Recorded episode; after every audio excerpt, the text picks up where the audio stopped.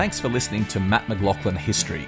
Become a subscriber to receive exclusive bonus episodes, ad-free listening, early access to all episodes, and special member-only events. Click on the link in the show notes or visit patreon.com/mmhistory. I'm Sandra, and I'm just the professional your small business was looking for. But you didn't hire me, because you didn't use LinkedIn Jobs. LinkedIn has professionals you can't find anywhere else, including those who aren't actively looking for a new job, but might be open to the perfect role, like me.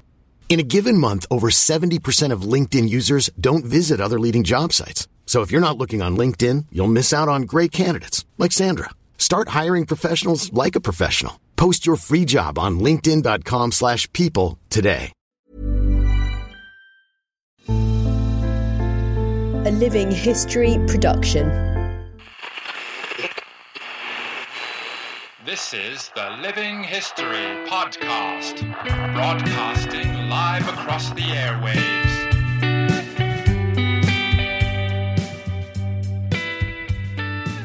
Hello and thank you for joining us on another episode of Living History. Gee, it's been a busy time in the history space over the past few weeks. There's been all manner of anniversaries of important dates in history. So if you haven't listened to the recent episodes of Living History, certainly go back and check those out, because there's just so many great stories coming out at the moment. We're struggling to keep them up to date and to bring them all to you. So listen to Living History and the previous episodes we've done. Check out the videos we're doing on YouTube. There's all sorts of good stuff happening in the history space at the moment. A bit of a housekeeping issue. Thank you to everyone who's ordered copies of Peter Hart's book, The Gallipoli Evacuation. It has been delayed, I'm sorry to say. We expected that you would have received it by now, and unfortunately due to COVID, that hasn't happened. Everyone from designers to printers are operating on reduced staff and reduced hours, so it's taken longer than we anticipated to bring that out. But thank you very much for your patience. It is at the printers now, so within a matter of weeks, you'll have a copy of that book in your hand, or the ebook version sent to you via email. It's a fantastic read. Thank you for your patience. You will really not regret ordering this book. It's fantastic. So look out for The Gallipoli Evacuation in the coming weeks. Now to today's episode, a bit of a change of pace from some of the things we've done recently. Last year, I was fortunate to go to the National Library of Australia in Canberra, and they showed me some wonderful items from the collection. And the one that probably spoke to me the most was one that I wasn't expecting to see, one that I knew nothing about. It's something that just really spoke to me, though. It was a collection, two books of watercolours, which had been painted in the 1830s by a woman called Dorothy English Patey. And she came out from England and lived in Newcastle. And she painted these wonderful watercolours of Australian native plants in this strange and fascinating new environment she found herself in colonial New South Wales. The watercolours weren't just wonderful pieces of art, though. They told the story of her life. And her story was not unique to her. Her story was one of hardship, of struggle, often of grief and sadness in this hostile new environment. And it really was a wonderful testament to colonial women of the 18th and 19th century who came out and helped build Australia. And it was a surprisingly emotional story, hearing all about Dorothy and these works of art and the emotion that she put into them. So I really enjoyed hearing about it, and I wanted to bring it to you in its entirety. I was originally only going to do a small excerpt of this interview, but I decided I wanted to bring the whole story to you, because it was just such a moving tale of a fabulous, pioneering Australian woman. And the story was told to me by curator Nat Williams, and here he is talking to me about the works of Dorothy English Patey. So what we're looking at this afternoon are two obviously quite aged sketchbooks, a largish one, probably about A3 sheet size, each sheet, and a smaller one, probably about A4 size. They're both of a type that could be purchased in the late 18th, early 19th century. And what makes these books unusual is that they're in good condition. They're full of beautiful watercolours. They made the passage from England to Australia, and then back again, and then back to Australia again, which is why they're in the collection here at the National Library. And they're remarkably robust survivors of a kind of a sad life, really, of a very talented young woman painter who lived in Newcastle. And as soon as I sort of found these, looking through the collection of Sir Rex Nan Kevill, whose marvellous holdings we have here, I was engaged by them immediately because, as you can see here, you know, this Macrozamia, Xanthorrhoea, is just stunning. You know, it sort of pops off the page. She's done this, A3 size rendering of it that is both botanically accurate, but also, you know, you feel as though you could pick it up in your hands and sort of examine it almost three-dimensionally. And what she's done in the way she has contextualised it with the leaves behind it is really adventurous as a kind of composition. So it's not just a pretty picture. It's a kind of it contains quite a lot of data. And I think the thing that's interesting about her is that while there were probably, you know, there were a lot of young women coming out to the colonies, Australia and New Zealand, but also, you know, New South Wales, Victoria, Tasmania, particularly in the early days, they were trained as watercolorists. It was part of the sort of so-called ornamental education that they had. They sang, they danced, they could play the piano, you know. So and they have a very variable quality. And what stands out to me about Dorothy English Patey's work is that they are so adept. But what's interesting is that, you know, when you're sort of looking at this one, which is pretty stunning, you turn the page and the next one on the following page is she's written native rosewood. She's written the location where it's painted, Newcastle, July the 28th, 1835. This is a more traditional-looking image. It's well-rendered, you know, they're well-modelled, the images. You know, you've got this sort of rather weathered-looking stalk that she's sort of got these wonderful fruits suspended from. But what's interesting about her, I think, is the fact that I can't find any evidence that she was a trained painter, so one assumes that she was just, you know, modestly trained. She didn't go to the Royal Academy or anywhere like that. So what's interesting about her is that she's writing down the specimen names, where the specimens have come from, where they were painted, the date of their being painted, and, you know, it gives a great context to the object. And that's not something you find, generally speaking, in sort of the work of colonial female artists. It gives it a more of a scientific reading, and it suggests to me that she had a really serious interest. And as you go through the albums, there are... you know, she when she doesn't know something, for example, on this page, it just says a rare orchis.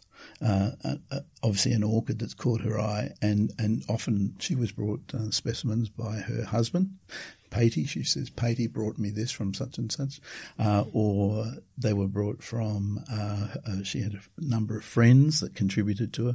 And she also had the local priest, the local rector, who was a fellow called Charles Wilton in Newcastle, and he facilitated bringing things. So he'd go out on his duties, you know, doing the parish, you know, going up to Maitland, various places, and when he saw an interesting plant, because he was interested in them himself, he would bring them back for her, and then she'd paint them, and then she'd record when she got it and who she got it from, that it was from him, etc. Nat, what I love about this as an item is that there are so many layers to this story. So just starting with it, we've got these wonderful watercolours of these native Australian plants, which speak of certainly talent. She may not be classically trained, but she has talent. It speaks of the new sense of discovery of these new arrivals in the colonies, and the obscure and the strange and the overwhelming plants and animals they were encountering. But there's also a very strong personal connection here, isn't there? Because these sketchbooks, we were discussing this before the interview, these sketchbooks tell the story of her life in many ways. As she went through happiness and grieving and all the emotions that we all go through in life, she expressed it by these incredible paintings. Just tell us a little bit more about her as a woman and how these incredible sketches tell her life story. Sure. Well, she comes out to Australia with her husband, John. He's 14 years older than her. They arrive in Hobart, end up in Sydney, where they spend about a year. They have a little boy called George that gets born in Sydney. They then get sent up to Newcastle, where he's the Deputy Assistant Commissary General. So in other words, he looks after the provisioning of the settlement. It's quite a central role, an important role in the town, which at that stage is no longer a convict settlement, but still has a lot of convicts, and, you know, it's not by no means a big town at that point.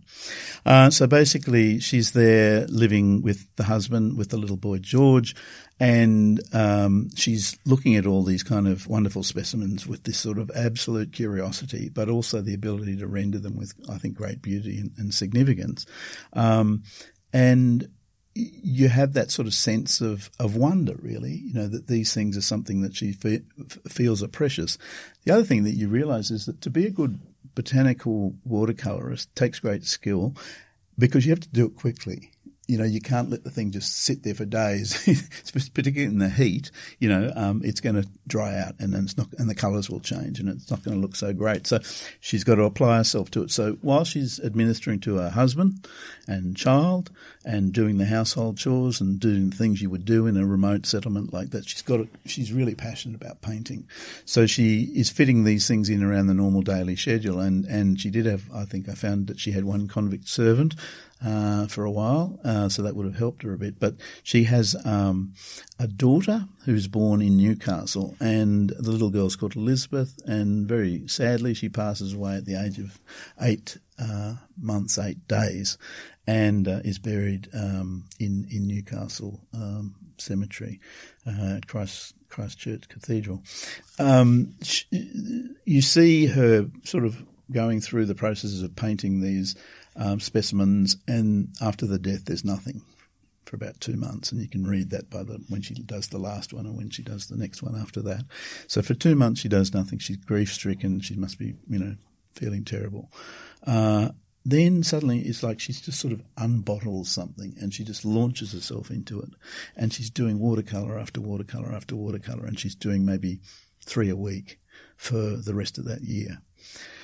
So, you know, it's like this sort of outpouring of grief. And I've also worked out that, you know, she becomes friendly with a woman in the local, you know, in Maitland, a lady called Mrs. Harriet Anley, who's the wife of the police magistrate.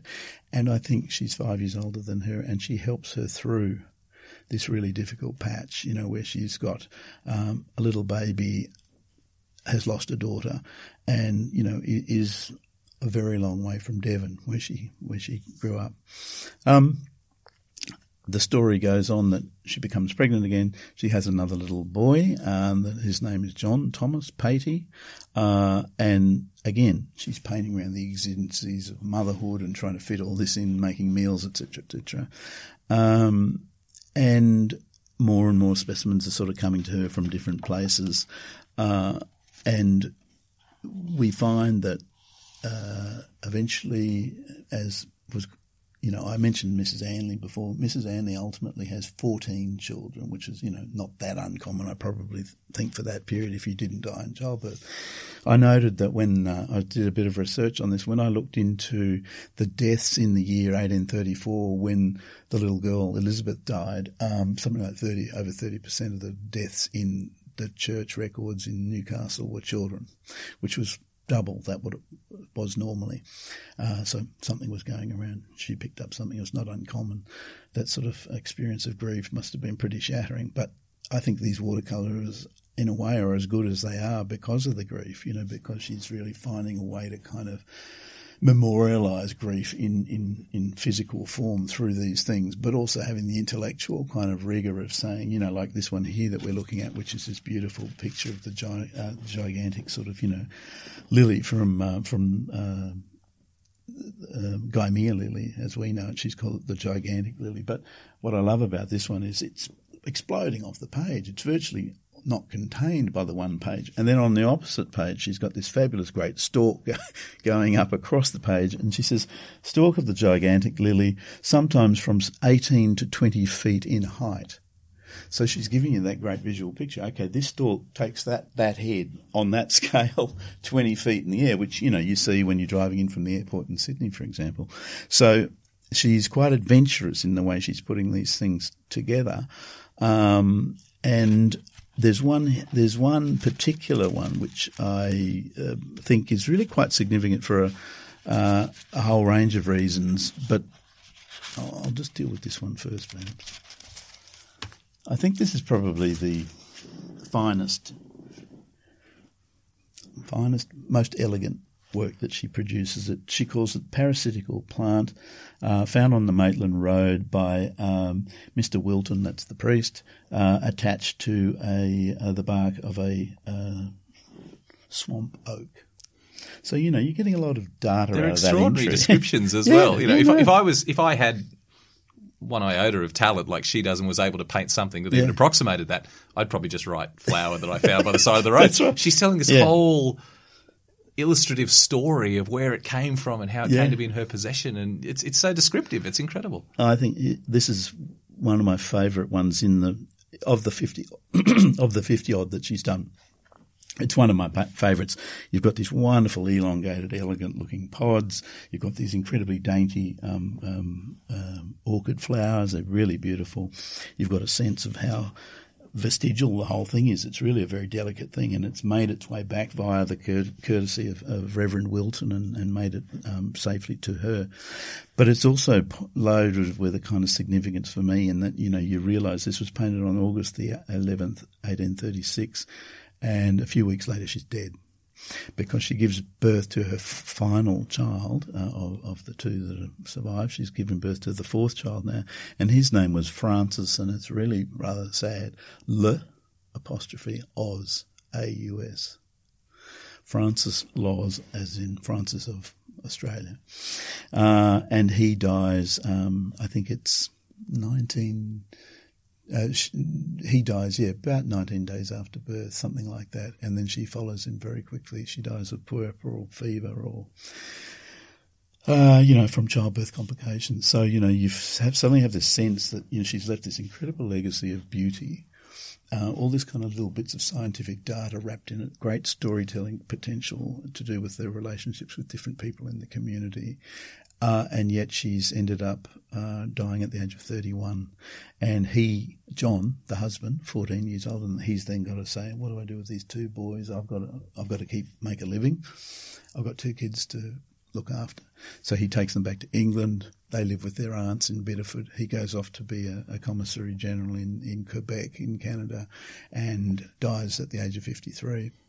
So these boys hold on to these sketchbooks, which again is rather poignant, this idea of their remembrance of their mum as little tiny kids. You know, mum's an artist, you know, looking at these books, turning the pages. And we know from conservation advice that they've been looked at a lot. You know, they were not an unloved sort of set of two books. They were actually looked at a lot. And I suspect that Nan Kevill, the collector, looked at them a lot as well. Another point that I should just add is that one of the drawings that she does is fabulous, and it's quite it's Planchinella Australis. It's a sort of bush plum, really, a bush apple, a big blackish sort of fruit with a rather lustrous coat on it, and she gets a branch of this brought to her. And I was looking at it and I was trying to work out, and I kept sort of thinking, what's these words sort of drawn on the page? And it says McGill, and I thought it was McGill, just McGill, and then I got closer and closer. The magnifying doesn't work. No, it's McGill, and then I thought, hang on.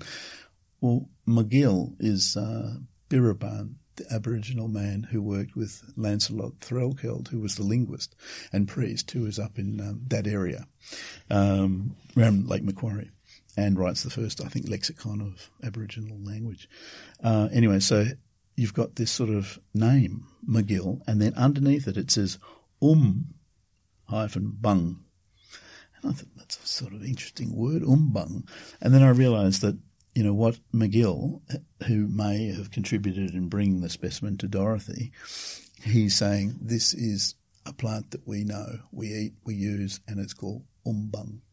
So you've got this cross-cultural thing going on, preserved in one watercolour, sort of, which I think's really rather wonderful, the fact that she's meeting these people, as you would expect in a small community, you know. You're a person of some status being married to the, you know, DACG of the community, and people would come and go. But the fact that she stopped, she's met this man, they've conversed, she's actually managed to get from him that the name of that plant is bung, and we know who he is, McGill, there on the page. I think it's a very poignant moment in her life, probably. This is a wonderful legacy that Dorothy has left us of her life and her work and her emotions and the tragedy of some parts of her life. Did she leave us anything else? Do we have diaries? Do we have letters from her? Or is this the only thing that she's left us for posterity? Matt, it's the only thing I've been able to find. We strangely enough, in our collection, we do actually have another watercolour, which is that, and it is of, inscribed on the back, Mr. Patey's Station, Newcastle, 1836. Now, the writing on it is not hers, so it may have been painted by her, and it's the kind of thing you might imagine she might have done to memorialise the house and where they lived. And there's a little inscription saying, you know, which marries up with a mark on the watercolour that says that's the laundry and the kitchen out the back, you know, so she's giving details about it. So it may have been made by her but inscribed by somebody else. I would love to find diaries, but the closest thing I've come is a corresponding album by Harriet Anley of watercolours, which are very complementary to the watercolours we find here with Dorothy's work. And that's in the State Library of New South Wales collection, and nobody's ever drawn those two together. And one day it'd be lovely to display them together to be able to show that story and tell a bit more of it. But what I loved about these is, other than the fact that they're such great images, is that it's really telling a story about a woman who would have otherwise just gone unrecorded. It makes you wonder how many other extraordinary people, because she was extraordinary from this account, how many other extraordinary people just went by the wayside that we don't know about because they didn't leave us this wonderful gift of these beautiful paintings. I couldn't agree more. I mean, I think, as I suggested at the outset, the idea that these boomerang back and forth, they come with her from England, they spend time in Newcastle, they end up going back to England with the boys, they end up going into the market, they come back to Australia, and we now have them today almost 200 years later is just fantastic. And it is really a testament to colonial women, you know, the power of the, you know, the strength, the kind of resourcefulness, the surviving of the slings and arrows of fortune, you know, losing children, you know, that sadness, but trying to be, you know, upbeat about it and saying, well, I'm going to keep pressing on with these because these make me happy, and I think the boys will like these, you know, later. And sure enough, they get to keep them. And what's rather poignant again is that in the front of the album here, I can show you, is John. It perplexed me for a little while, and then I worked out the monogram. It's got an elephant's head with a trunk and a crown around it, and it says JTP, John Thomas Patey. He went on to become a solicitor, although died sadly only at the age of 29. But the motto, Que sera, sera, whatever will be, will be. And I thought, wow, that's an interesting kind of little footnote to the whole story. Nat, in your work you must deal with a lot of extraordinary historic items, but as we've been talking about this, you know, I can hear the emotion in your voice. You must feel with an item like this that there's a strong personal connection through the ages, that this isn't just an item on a shelf for you. No. Tell me how you feel to be able to – what's your relationship like with Dorothy Patey? Yeah. Tell us about you and her. Thank you for asking that question, because I did. I really became very invested in them, you know. There's not much written about her. When they did a kind of major work on Australian women artists, botanical artists years ago, Joan Kerr and various other people have done some, she's sort of mentioned, and what's mentioned is about, you know, the inscriptions and the fact that she's slightly a bit more interesting than perhaps other people working. But I just sort of thought, I felt very connected to the story, because I literally I got out sheets of paper and I just wrote down every day that she did on a calendar, every day that she did a watercolour. And then I plotted them over the births and deaths of the children and the family movements and things. And you got this incredible sense of how this was worked into her life, that you know, she's this young woman, you know, in a fairly, you know, dry sort of community. There's not a lot of cultural life, and here she is doing these amazing things. And so, interestingly enough, I went to England about a year and a bit ago, and I made the journey to Bideford because I wanted to see where she had grown up and where those boys lived, and I could actually look at the place on the quay where they had lived with their aunts.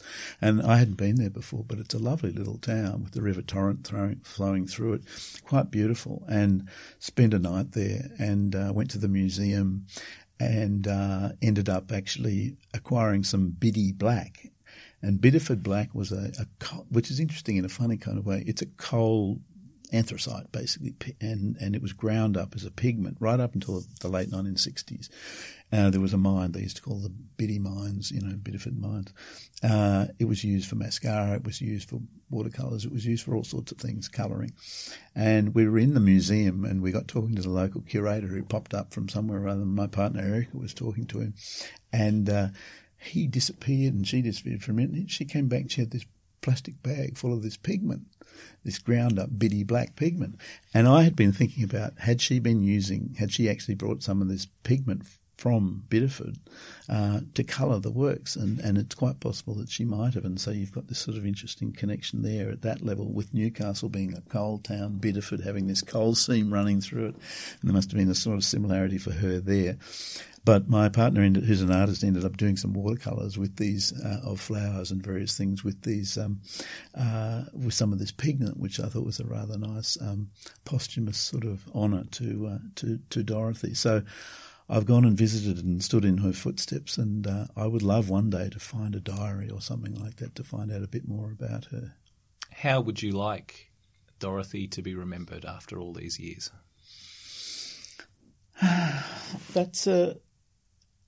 That's a very good question.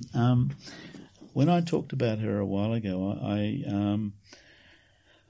on her tomb, well, I should tell you two things. One is she was buried in Newcastle with her daughter and Francis Laws. And I went to see the grave, and I was told, oh, no, they got rid of them. And so there's a black and white photograph of the grave from the 60s, but at some point Newcastle Council, for some reason, got it into its head, oh, well, there's too many gravestones up there on the hill, we're going to get rid of them. So they ripped them all up and took them out to a park outside of town, and now they're all lost. So I was a bit sad about that, but I could at least look at the black and white photograph. And in the black and white photograph, there's quite a nice inscription to her, as you might imagine, from her husband, and it referred to her as an exemplary wife and mother and a kind friend. And I said that I thought they should have added the words, and a fine artist. Thanks for listening. Don't forget to subscribe and leave a review for the podcast, and visit livinghistorytv.com for more great history content. Normally, being a little extra can be a bit much, but when it comes to healthcare, it pays to be extra. And United Healthcare makes it easy with Health Protector Guard fixed indemnity insurance plans. Underwritten by Golden Rule Insurance Company, they supplement your primary plan, helping you manage out-of-pocket costs without the usual requirements and restrictions like deductibles and enrollment periods. So when it comes to covering your medical bills, you can feel good about being a little extra. Visit uh1.com to find the Health Protector Guard plan for you.